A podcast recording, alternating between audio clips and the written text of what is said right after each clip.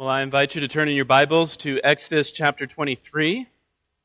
We're continuing our, our way through the book of Exodus. Today we're going to be looking at verses 10 to 19. And that's page 64 in the Bible's provided if you want to follow along there.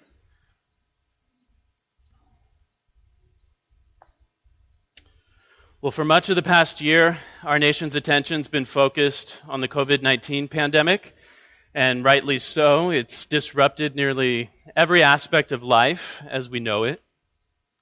And yet, there's another epidemic that's been plaguing us, has been present, has been wreaking havoc for decades now, and it's our inability to rest from our work.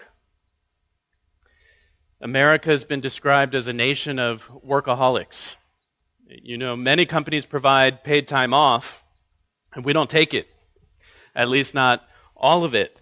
Um, a study done a few years ago found that 47% of American workers did not take all of their provided vacation in the previous year.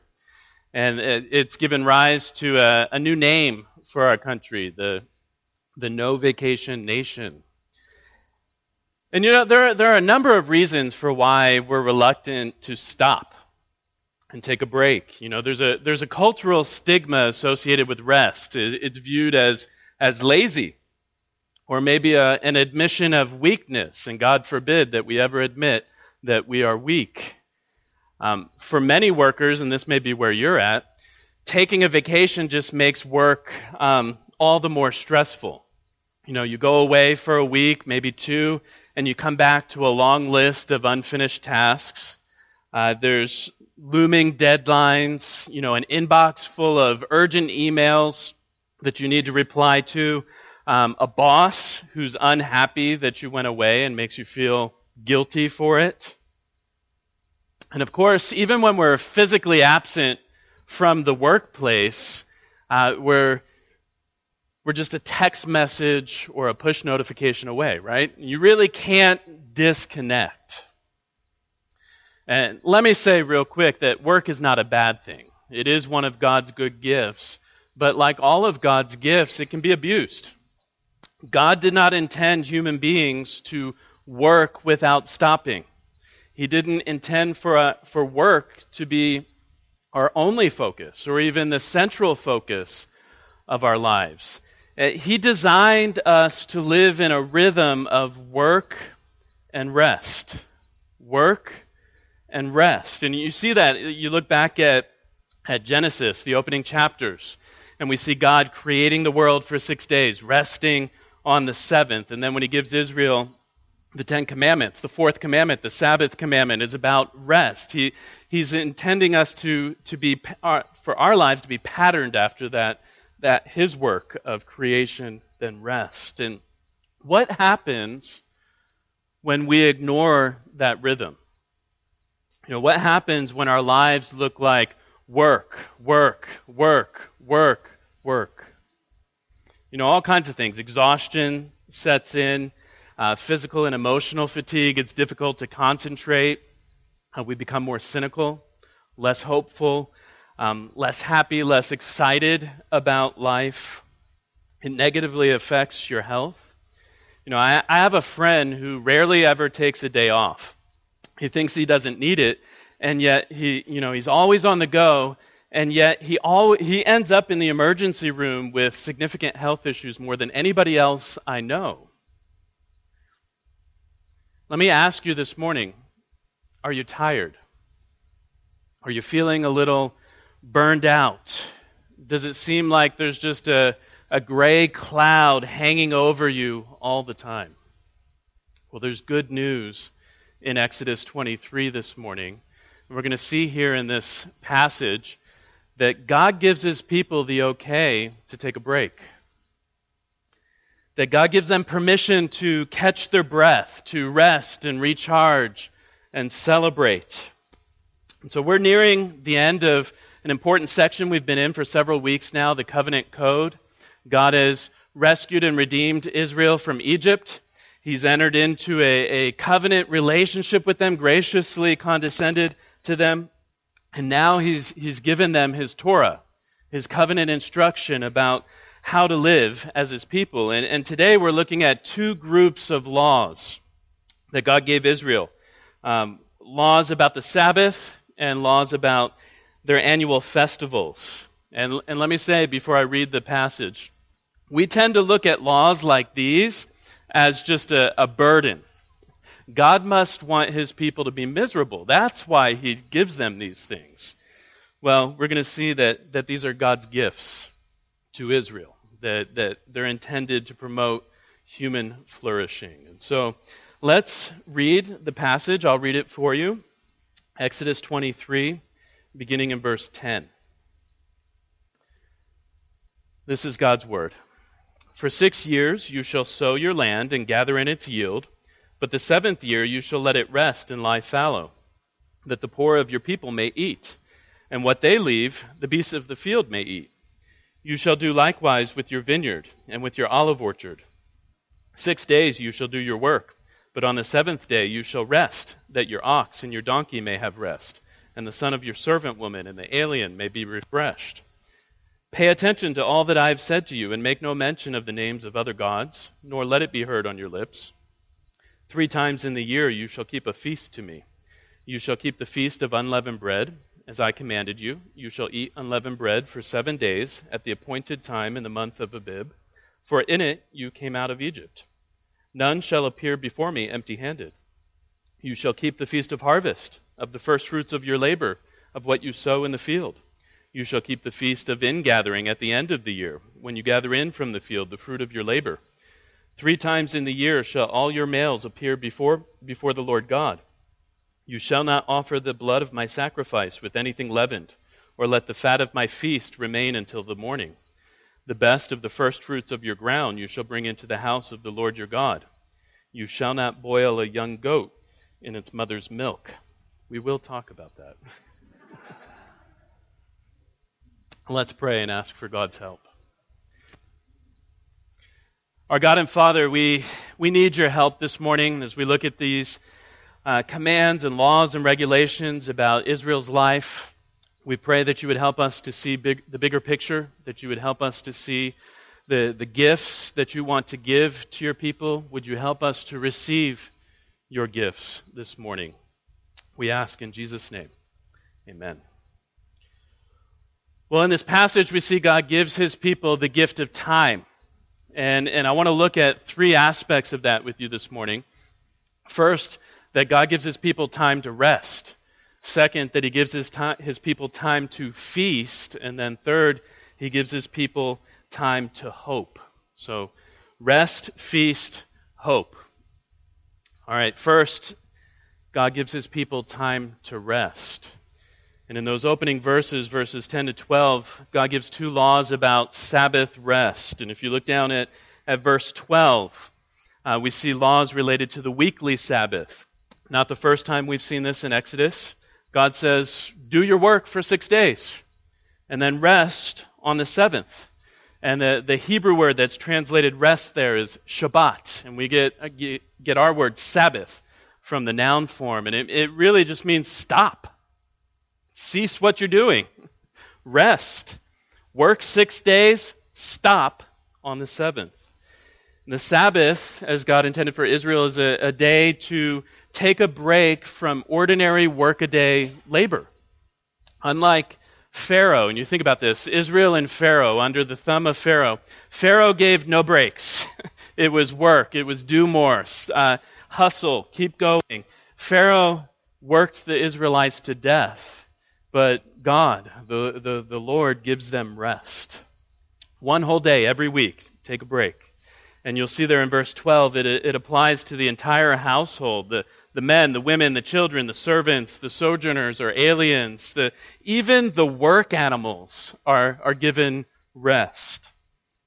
And then if you look back up, verses 10 and 11, the Sabbath year and it's patterned after that weekly Sabbath. So that, that pattern, six, six days of work, one day of rest. Well, here God says, cultivate the land, harvest it for six years, and then in the seventh year, let it go.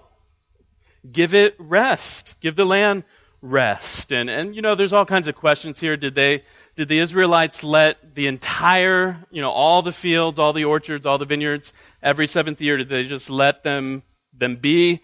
Or did they rotate which fields were left unused? It's difficult to be sure, but clearly God's intent here is that there's a break, uh, a break from farming every seventh year. And, and in part, we see there, so that the landless poor could gather food from what the land produced by itself. And even so, the wild animals could eat. You see again God's concern for all of his creatures, human and not. Well, why does God give his people time to rest? You know, as I said a moment ago, we tend to focus on the prohibition. Oh, God is limiting us. He wants to, to take away our fun. But really, there are positive reasons for this. And just as an aside, quickly, I'm not going to talk today about whether the fourth commandment, the Sabbath commandment, is still binding on Christians and how the Jewish Sabbath relates to Sunday, the Lord's Day. We dealt with that when we went through the Ten Commandments, and so you can go back and listen to a, a sermon from June 2020 if you want to hear more about that. Today, I want to talk more generally as we look at these commands about Sabbath. I want to talk more generally about God's gift of rest. You know, why does God give his human creatures permission to rest? And the first reason is your body needs it. You look at the end of verse 12, God says to rest so that you may be refreshed. So that you may be refreshed. This is the weekly the reason for the weekly stopping, or at least the reason that this passage focuses on. It, it could be translated so that they may catch their breath. And, and that's really what you need, right? After a long work week, even if you don't do physical labor, uh, you need to slow down, catch your breath. We are physical creatures, not, not a news flash, I know. We are finite creatures. And physically, we can't work 24 hours a day, seven days a week, 365 days a year. You know, after six days of digging ditches or hanging drywall or producing financial reports or chasing after a toddler, you're tired, right? You're exhausted. Muscles ache. Your back is sore. Decision fatigue sets in. It, the gas tank is empty. And that's okay. You know, creaturely limitations are nothing to be ashamed of.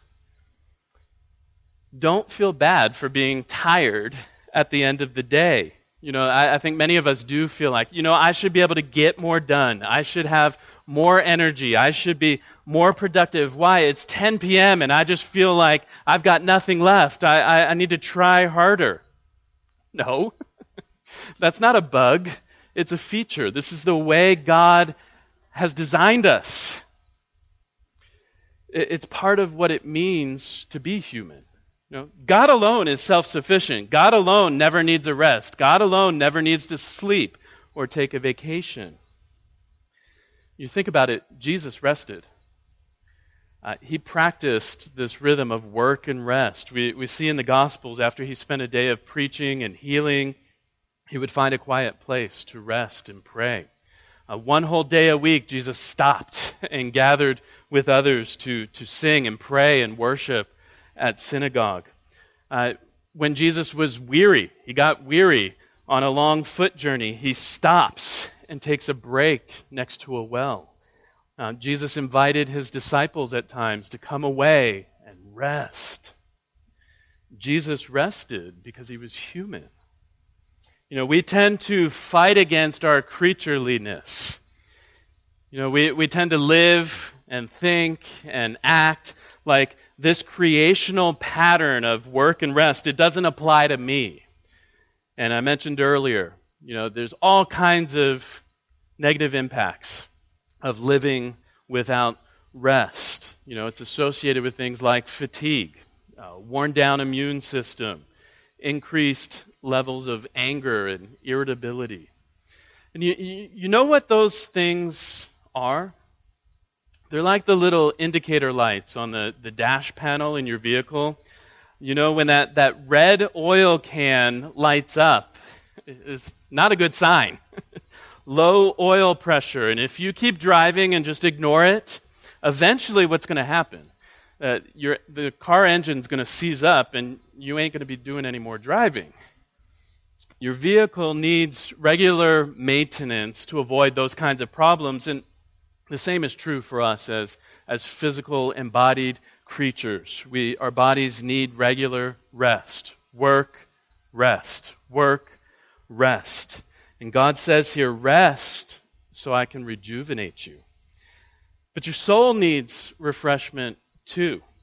You know, we, we are not just embodied creatures, we are embodied souls. And, and this day of rest that God gives to Israel, it's just as much about spiritual renewal as it is about physical rejuvenation.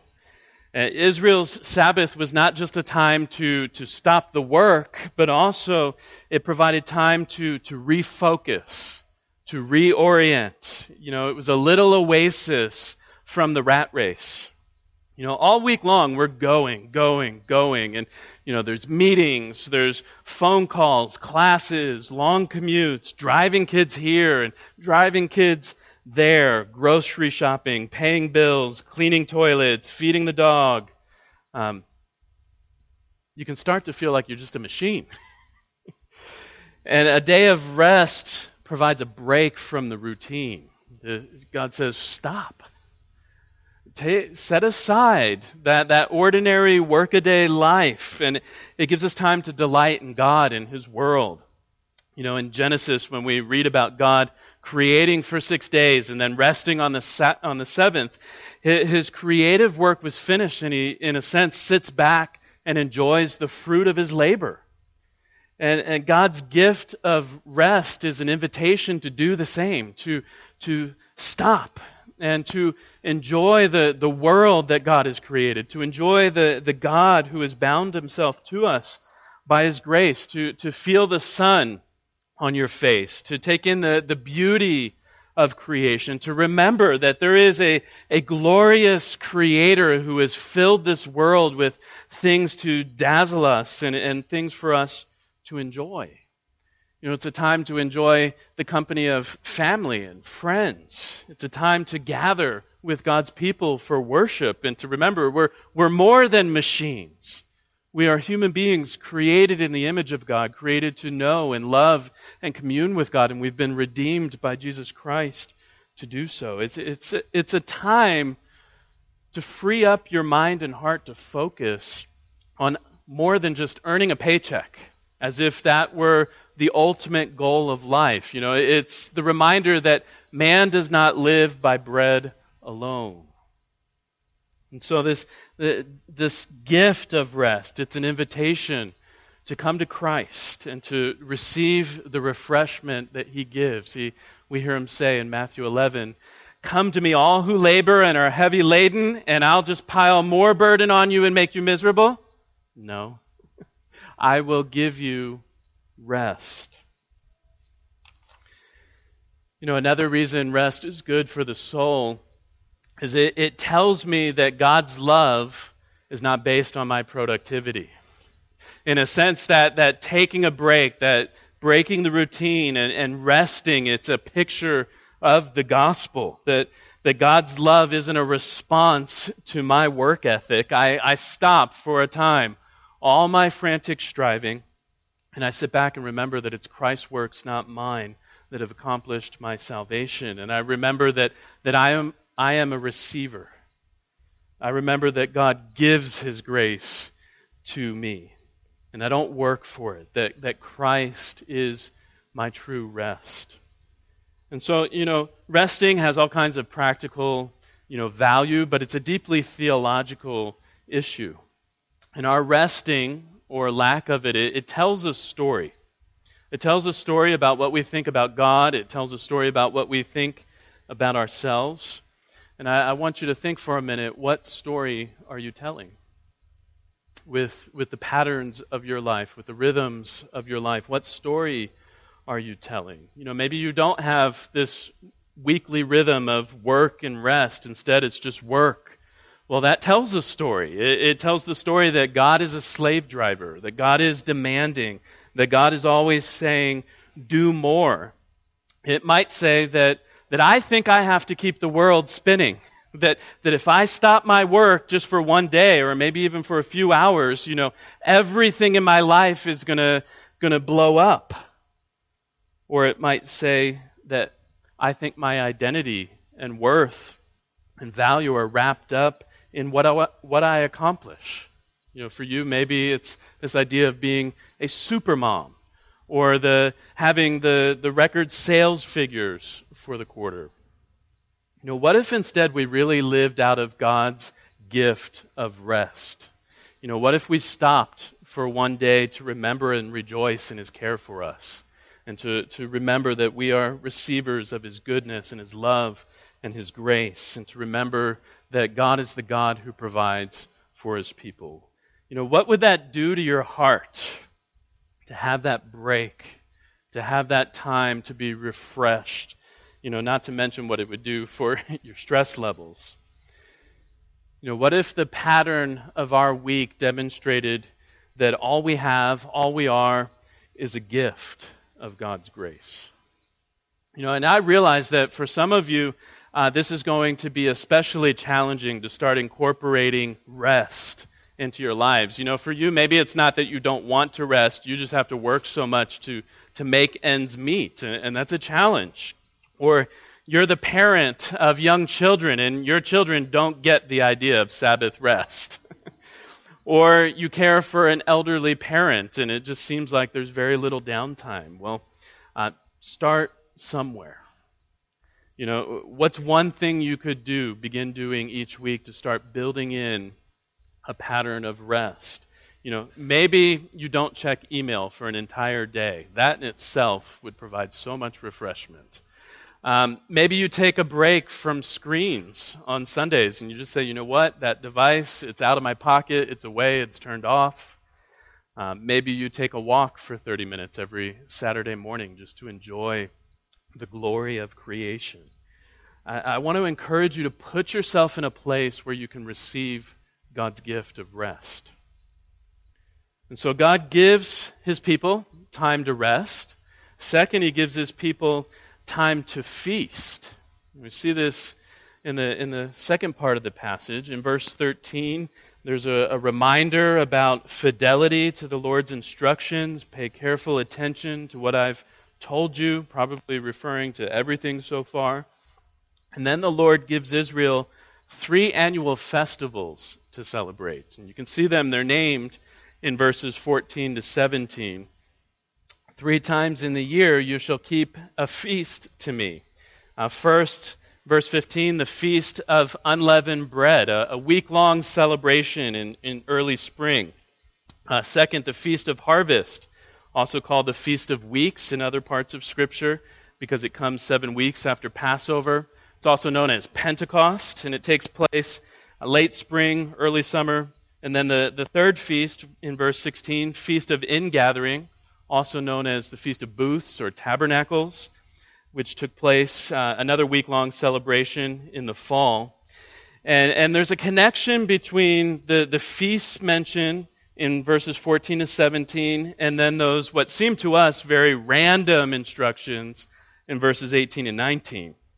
Those instructions there about sacrifices, it, it has to do with the sacrifices that would be offered at these festivals. And that, that last one, you shall not boil a young goat in its mother's milk. It sounds entirely random to us. Um, and it, it, shows up a few other places in the Pentateuch.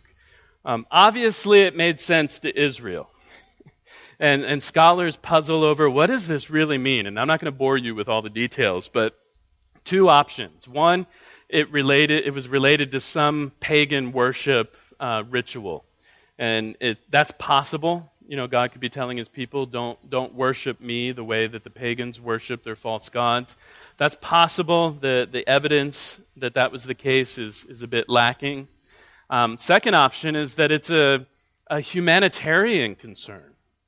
There's just something cruel about mingling uh, the mother goat's life giving milk with her offspring's slaughtered flesh. And, and God's just saying it's not appropriate to mix life and death like that.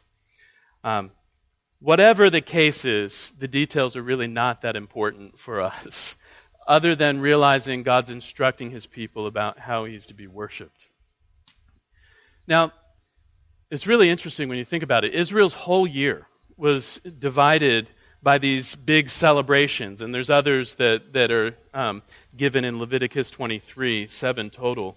And the, the three named here, they all involved pilgrimage. So God says, you know, three times a year you shall appear before me. And eventually that means in Jerusalem where the temple would be built.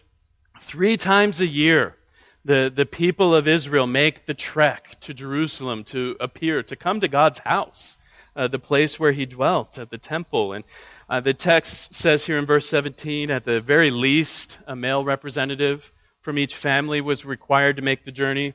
We know from other parts of Scripture that often groups of families would caravan together, and these were big events. You know, lots of people, lots of children, and, and lots of celebration. These were joyful times. These festivals were, were times uh, full of food, full of singing and, and celebration. Why? You know, why does God give his people time to feast? And, and two reasons. The first, to enjoy his gifts of food and drink. To enjoy his gifts of food and drink. And each of these festivals was tied to the agricultural calendar. Unleavened bread celebrated the beginning of the barley harvest. The harvest festival celebrated the end of the wheat harvest. Ingathering uh, came at the, the final, the end of the final harvest of the year, when the fruit and the grain would be gathered. These celebrations really were feasts, uh, elaborate affairs. You know, a, an Israelite's daily diet didn't include a whole lot of meat. It just was not something they could afford. But at these feasts, there's an abundance of meat, you know, abundance of lamb, and, and wine was used throughout the, the celebrations, in part because it was safer than the water, but also as a, a symbol of God's blessing, a symbol of, of joy. And the tables at these feasts would be full of food and drink, and it's, it's tangible demonstrations of God's abundant provision for his people. The, the people of Israel come together to celebrate the God who created them, the God who redeemed them, is also the God who provides for them. Is, is uh, picture that, that lavish table and maybe you could picture you know one of your thanksgiving celebrations or something like that. It, it's this picture of god's goodness that we can see with our eyes. His, it's a picture of his desire to bless his people and, and the joy he takes in imparting joy and gladness to them psalm 36 says how precious is your steadfast love o god the children of mankind take refuge in the shadow of your wings. And then listen to this they feast on the abundance of your house, and you give them drink from the river of your delights. That's what the feast embodied. You know, have you ever thought about why does God give us food and drink? You know, certainly because we can't survive without them, not for very long at least. But even more than that, He wants us to enjoy them. He wants us to receive them as tokens of His kindness, as symbols of the kind of God He is, a God who gives good things to His creatures, a God who wants His people to smile and laugh and experience satisfaction. You know, why do you think God made food taste so good? I mean, He didn't have to do that, but to, to teach us something about Himself, to enjoy His gifts. Jesus did a lot of feasting. We, we looked at that a few months ago in our series on meals with Jesus. It was a major part of his earthly ministry. You know, you think about Jesus fed the 5,000, Jesus turned the, the water into wine at a wedding feast. And he's showing us what a, a relationship with God is like. It's a feast. He's showing us that the life of Faith is about feeding on God's goodness and grace. Sometimes I think we try to be a little more spiritual than the Bible. And what I mean is, we'll say things like, you know, Christians find their joy in heavenly things, not earthly things.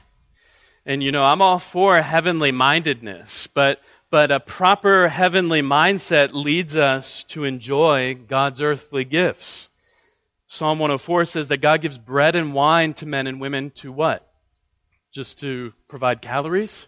No, to gladden their hearts. You know, in 1 Timothy, Paul warns about false teachers who forbid consuming certain types of food, who think it's more spiritual to abstain from certain foods. And, and Paul goes on to say that God's gifts of food and drink are to be received with gratitude. that because God richly provides us with everything to enjoy. God provides steak. Sorry, vegetarians. God provides steak for us to enjoy because that's the kind of God He is. Now, don't go telling people the pastor said it's okay to be a glutton and a drunkard. Um, that's not enjoying God's gifts, that's abusing them, that's turning them into idols. Instead, God invites us to taste His goodness, to come and taste and see that the Lord is good as we enjoy the things He's given us.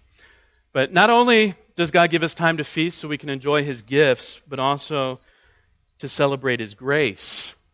And so these three festivals are not only agricultural celebrations, each of them was tied to God's saving acts. They were commemorations of redemption. I won't spend a lot of time on this, but uh, unleavened bread connected to the Passover, and it commemorated the fact that when God rescued Israel from Egypt, it was a hasty departure and they didn't have time to leaven their bread. The, the Feast of Harvest or First Fruits. It celebrated Israel's entrance into the promised land. God told them, when you come to the land and you, and you harvest all the produce and all the, the blessing that I give you, um, celebrate it with this feast. So it's a, a, a commemoration of God's promise. Uh, the Feast of Ingathering or Tabernacles commemorated the, the period that we've looked at already in, in Exodus, the, the wandering in the wilderness. You know, the, the people would spend seven days camping out in, in little huts or, or tents, remembering God's abiding presence and provision on the way to Canaan. And it's really, really amazing that, that even the calendar God gave to Israel memorialized the story of his history with them. That every part of the year uh, reminded them of his grace, reminded them of his redemption. The, the very rhythm of the months shaped their hearts and minds with the good news of God's salvation. And so God gives his people time to feast so that we can enjoy his gifts and celebrate his grace. Uh, that sounds a lot like the Lord's Supper, doesn't it? You know, God gave Israel many sacred feasts. He's given the church one but we celebrate it every Sunday. And when we come to the table, when we come to this feast, we're reminded that our Creator and Redeemer lavishes His grace on us, that our Creator and Redeemer lavishes His gifts upon us. We, we hold in our hands tokens, tangible tokens of His goodness and grace. We, we see them with our eyes. We, we smell them, we, we touch them, we taste God's goodness. And every Sunday, the story of God's grace in Christ is represented to us. Um, his saving love is put on visible display for us in the bread and cup. And Christ invites us to the feast. And he says, Brothers and sisters, enjoy. feast on God's goodness. And he calls us to eat and to drink and to be glad in all that He is for us. This week, as I've been thinking about this, I've wondered if there's even application here for, for those informal gatherings, for our, our, those times in our homes when we gather with our brothers and sisters in Christ for a meal, even the daily dinners, you know, holidays, getting together with friends. I, I think those times should be much more festive than they are. And if dinner, you know, If dinner is already a struggle with you because kids are spilling milk nonstop, don't take this as the idea that you need to make a big affair. But what if, what if we treated our meals as more than a chance to consume calories? You know, how many of you um, eat your lunch during the day while you're at your computer answering emails? I do it all the time. Uh, uh, what if we bit into that juicy steak and gave praise to the maker of heaven and earth who's given us such wonderful things?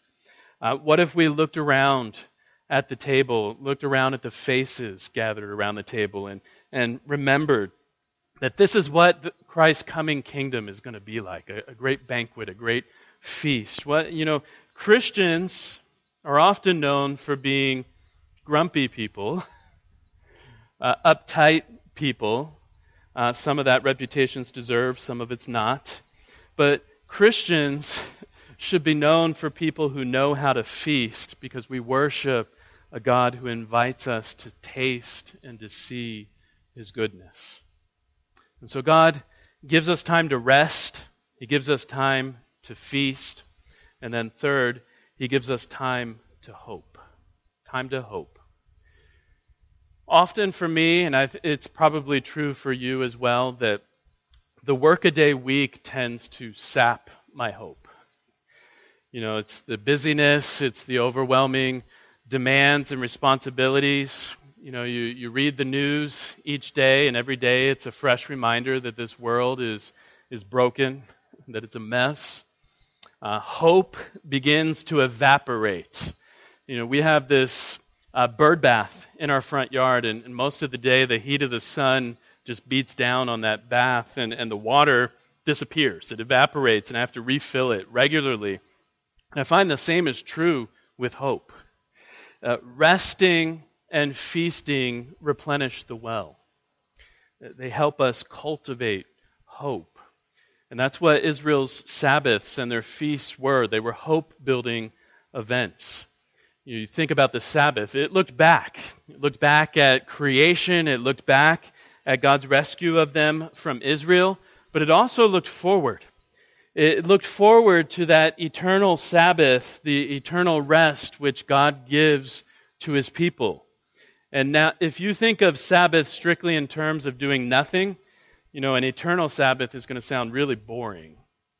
But Israel's Sabbath pointed to that day when the evil and the chaos that afflicts this world would be destroyed. That day when God's peace, His shalom, would, would permeate the entire creation, and our struggle against sin and our struggle against evil would be done. No more sickness, no more sorrow, no more death, and all of God's people living joyfully, actively under God's rule and reign.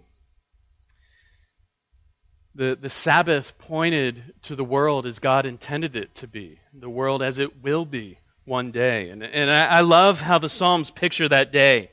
The, the earth itself will rejoice, the trees will sing for joy, the rivers will clap their hands in praise. See, the, the Sabbath pointed ahead to new creation, to the, the resurrection life of Christ animating all things. And when we follow that rhythm of work and rest. It helps us keep that future in view. You know, the, the little moments of rest that we get in this life are, are foretastes of that day when we enter into the, the true and lasting peace and rest of God.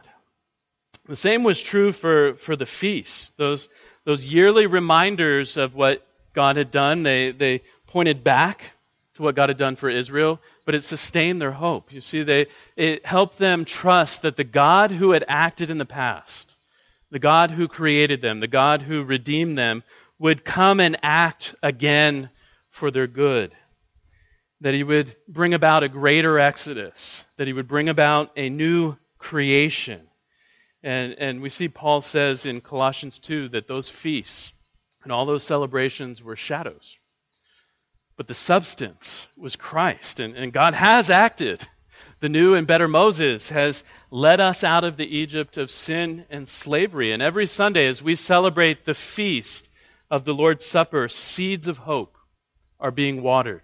You know, we hear week after week, as often as you eat this bread and drink the cup, you proclaim the Lord's death until he comes. That, that last part, he's coming.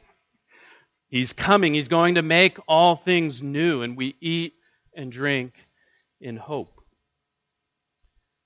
You know, there are two different ways to feast, really, two different attitudes you can bring to feasting. You know, the first way says, let us eat and drink, for tomorrow we die. It's cynical, it's nihilistic, it's really a lament of life's meaninglessness, and it's reveling to numb the pain of, of hopelessness. And maybe for some of you, that's what feasting is all about. Uh, it's just uh, trying to occupy yourself until it's all over. I want you to know there's a, there's a better feast in Christ. And there, there's a second way to feast. And it doesn't say, let us eat and drink for tomorrow we die. It's, let us eat and drink for one day we will rise. And that's a different kind of feasting. That, that kind of feasting, the joy and the celebration of God's gifts, it's, a, it's an expression of hope and confidence that Every time we sit down together as brothers and sisters in Christ, whether that's at the Lord's table, which we'll do in a few moments, or, or at the dining table at home, we're saying that evil and death will not have the last word.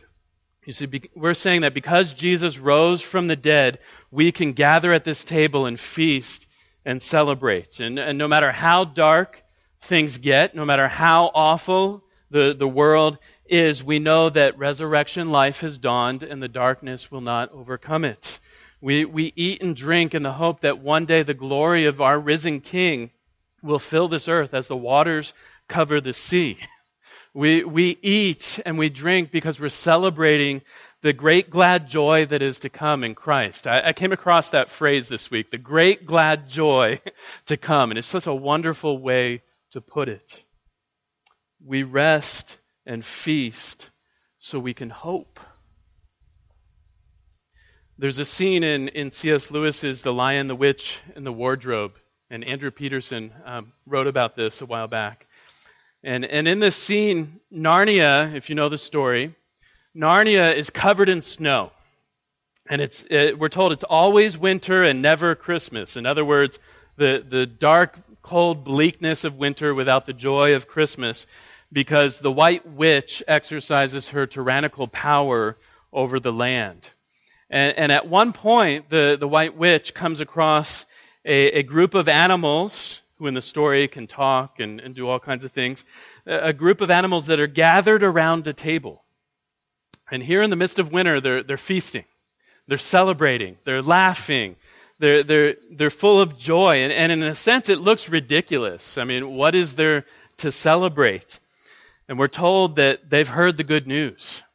Aslan has returned. See, Narnia's true king, we're told, is, is on the move. And so they celebrate. They know that winter is coming to an end. And, and C.S. Lewis was unapologetic in, in, um, in representing you know, truths about the gospel and Christ and his stories. And, and our risen king is on the move. You know, he's coming again. There's going to be a huge party when he returns. That, that marriage supper of the Lamb, and um, we heard about it earlier in Isaiah 25. God promises to make it the feast to beat all feasts. You know, tables laden with rich food and, and well aged wine. And, and there's this scene of, of palpable joy because death has been swallowed up by Christ's resurrection life. And so we feast now. We feast in the present, not because life is meaningless and we just want to numb ourselves to the pain. We feast now as an expression of hope that that day is coming, that that great, grand feast is on its way.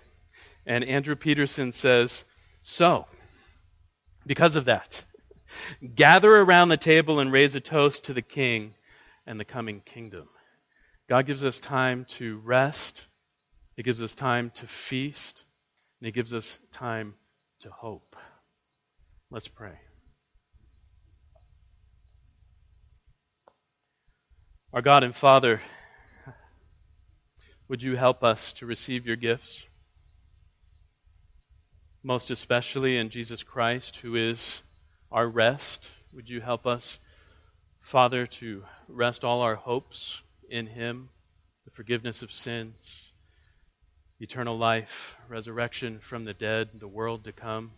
Would you help us even now in our day to day lives to take your gift, to enjoy your gift of rest, to enjoy your gift of food and drink and friends and family to enjoy them with? Lord, would you build our hope as we stop, as we reflect, as we eat? Would you help us, Lord, to have a, a deeper trust that that day is coming? that Christ will return and we will sit down with him at table and feast in the house of Zion. It's in his name we pray. Amen.